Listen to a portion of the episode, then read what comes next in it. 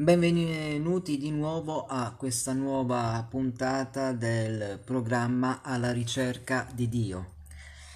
In questa puntata andremo a trattare la seconda parte del capitolo 22 di Genesi e andremo ad iniziare il capitolo 23 di Genesi. Bene, leggiamo ora i versetti che vanno da 4 a 10 nei quali viene raccontata la preparazione del sacrificio, sempre del capitolo 22 di Genesi, versetti da 4 a 10. Il terzo giorno Abramo alzò lo sguardo e da lontano vide quel luogo. Abramo quindi disse ai suoi servitori, Voi restate qui con l'asino, io e il ragazzo invece andremo lì ad adorare e poi torneremo da voi. Dopodiché Abramo prese la legna per, l'olocausto e la caricò su figlio Isacco. Poi prese il fuoco e il coltello e due proseguirono insieme. A un, certo punto Isacco disse a suo padre Abramo, Padre mio. Lui rispose, Sì, figlio mio. Isacco continuò, Abbiamo il fuoco e, le, e la legna, ma dov'è la pecora per l'olocausto? Abramo rispose, Figlio mio, Dio stesso provvederà la pecora per l'olocausto. E proseguirono insieme il cammino. Alla fine arrivarono nel luogo che il vero Dio gli aveva indicato, e Abramo eresse un altare e sistemò la legna. Poi legò le mani e i piedi di suo figlio Isacco e lo mise su, sull'altare, sopra la, la legna. Quindi Abramo stese la mano e prese il coltello per uccidere suo figlio. Ci vollero tre giorni per arrivare eh, sul posto e fu nel terzo giorno che Abramo riebbe Isacco vivo dalla morte, come era previsto. È come se Isacco fosse risorto il terzo giorno. Abbiamo qui un'immagine veramente fantastica, tutto questo ci riporta infatti al palo di Cristo. Avrete senz'altro notato che da un certo punto in poi l'azione si svolge tra padre e figlio, nessun altro era in grado di intervenire. Allo stesso modo, nella messa al palo di Gesù Cristo, venne il momento, le tre ore di buio tra mezzogiorno e le tre del pomeriggio, in cui Geova escluse l'uomo da ogni possibilità di intervento.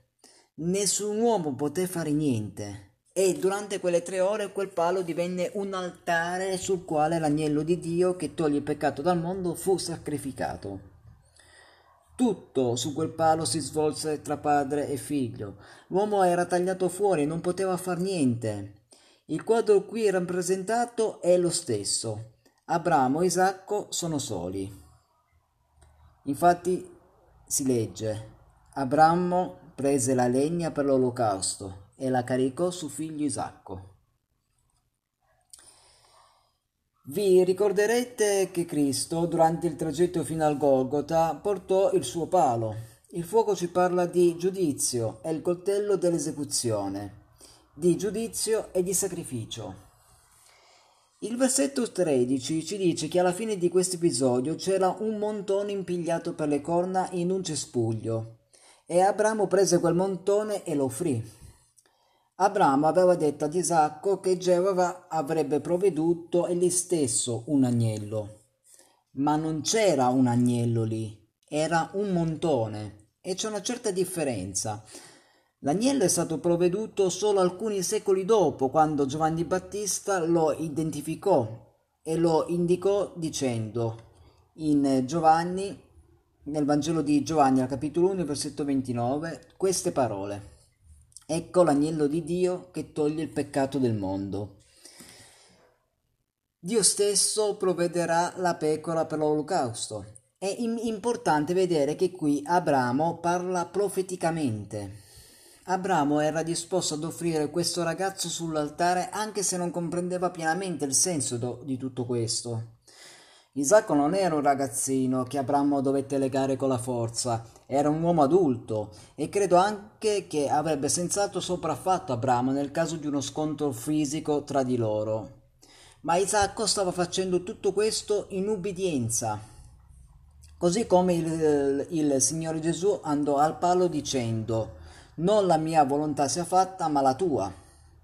Egli andò al paro per adempiere la volontà di Geova. Anche questa è una magnifica similitudine. È ragionevole pensare che questa situazione provocò nella vita di Abramo un momento di autentica crisi. Dio ha condotto quest'uomo ad attraversare quattro crisi ben definite, ognuna delle quali fu un vero tormento per la sua anima, un vero peso sul cuore.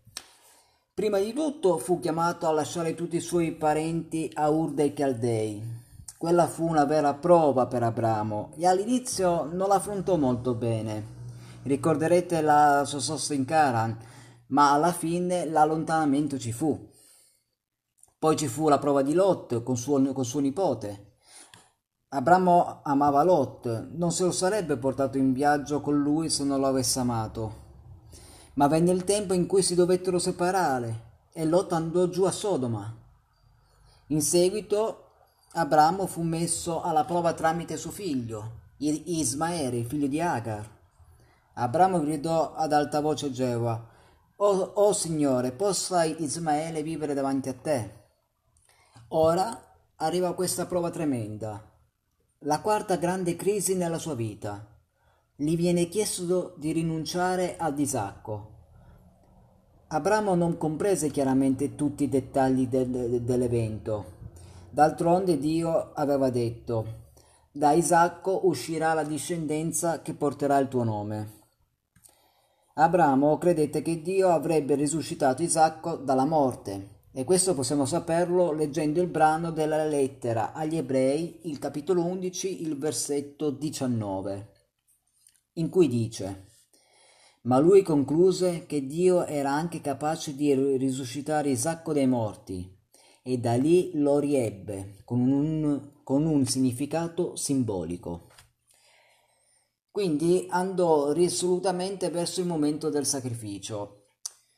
Vediamo eh, ora come proseguì questa drammatica storia. Leggiamo i versetti che vanno dall'11 al 14, sempre di Genesi, il capitolo 22. Ma l'angelo di Geova lo chiamò dai cieli. Abramo, Abramo. Lui rispose, Eccomi. Allora l'angelo gli disse, Non fare del male al ragazzo, non fargli niente.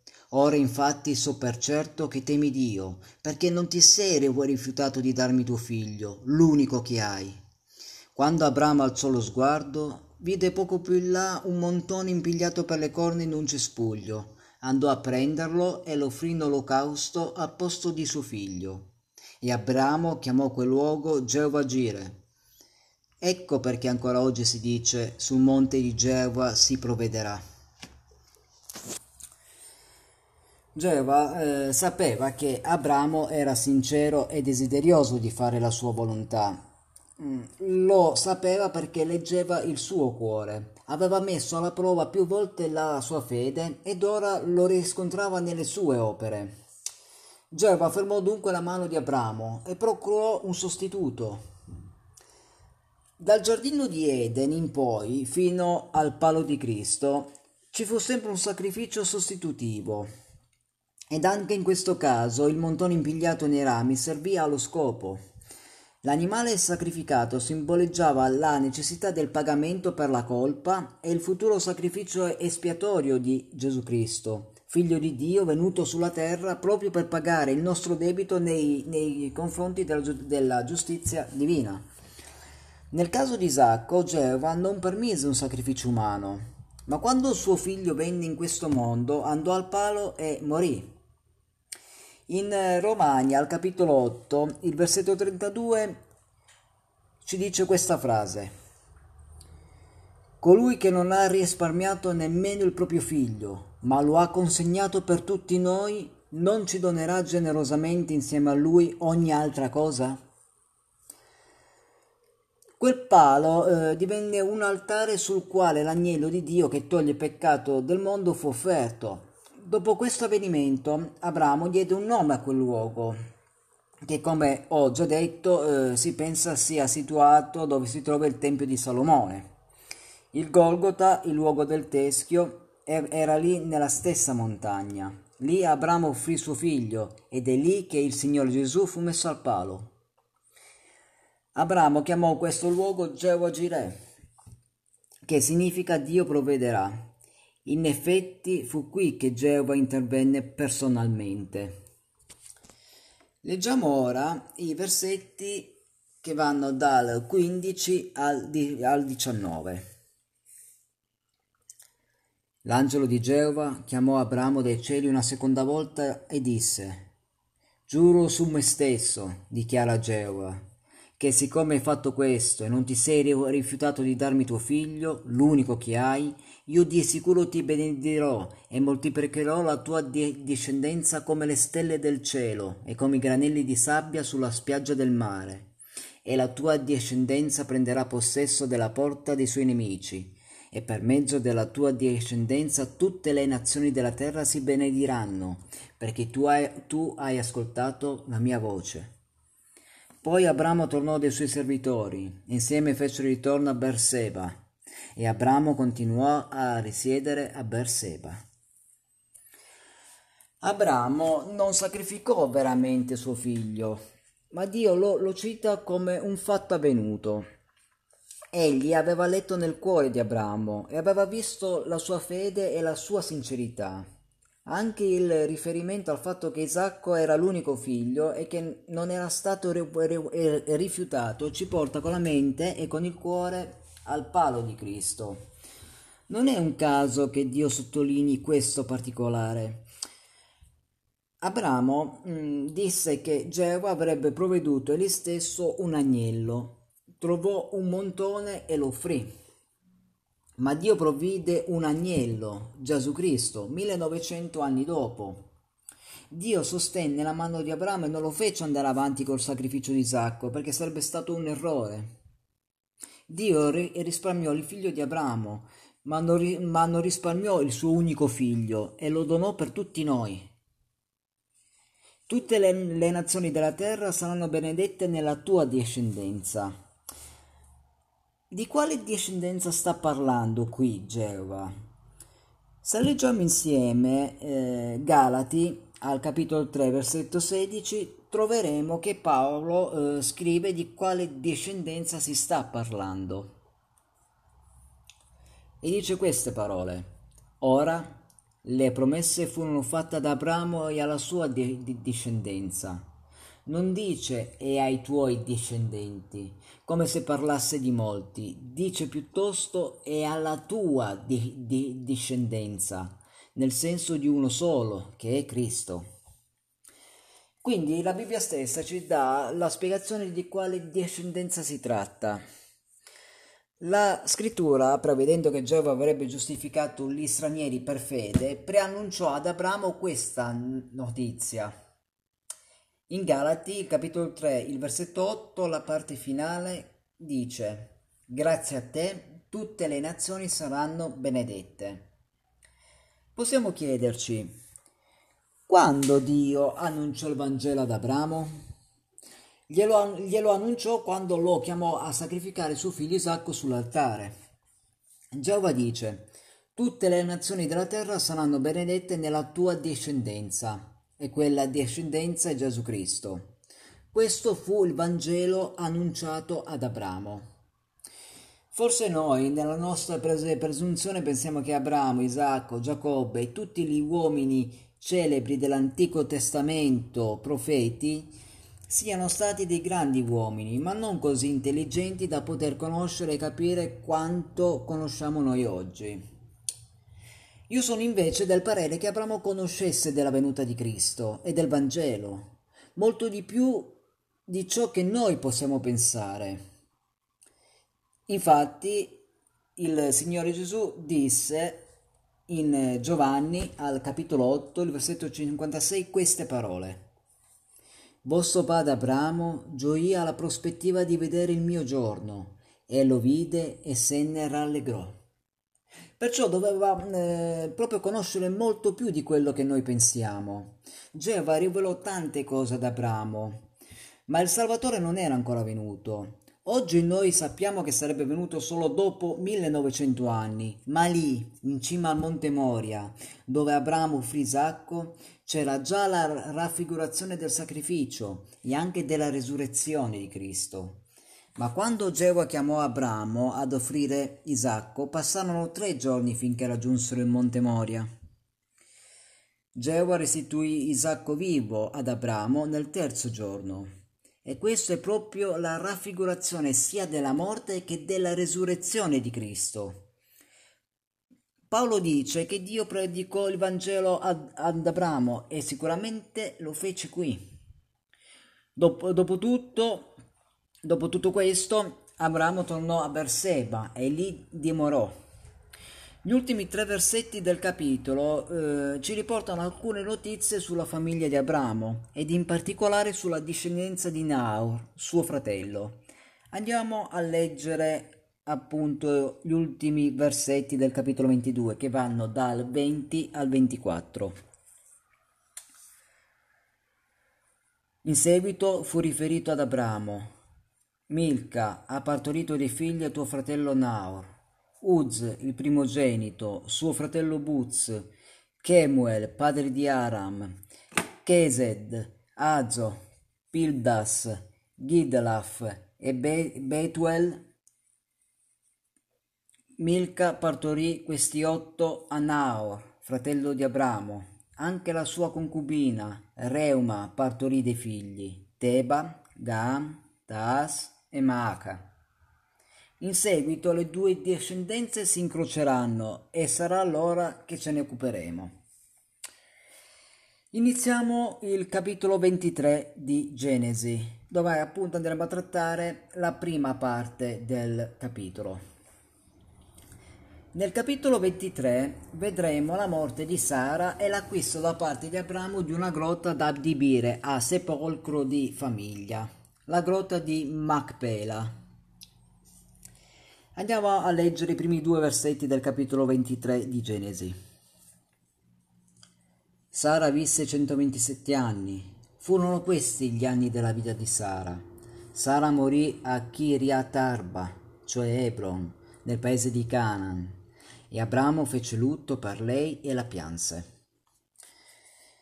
Dunque, Sara aveva 127 anni. Isacco nacque quando ella aveva 90 anni e ciò significa che alla sua morte Isacco aveva 37 anni. Ci viene detto che Sara morì a Kiryat Arba, e cioè a Hebron, nella terra di Canaan. Nei versetti successivi ci viene anche detto che Abramo dovette anche comprare una grotta dove poter seppellire i suoi morti nella terra che Geova gli aveva dato. Perché non seppellì Sara in qualsiasi altro luogo? fu perché eh, le loro speranze future erano in quella terra. Inoltrandoci in questo capitolo vedremo che, benché quelli descritti fossero i preparativi per un funerale e quindi non, non particolarmente eccitanti e anche un po' lugubri, è importante intravedere in questi una grande verità. Leggiamo allora i versetti che vanno da 3 a 9 del capitolo 23 di Genesi, versetti da 3 a 9.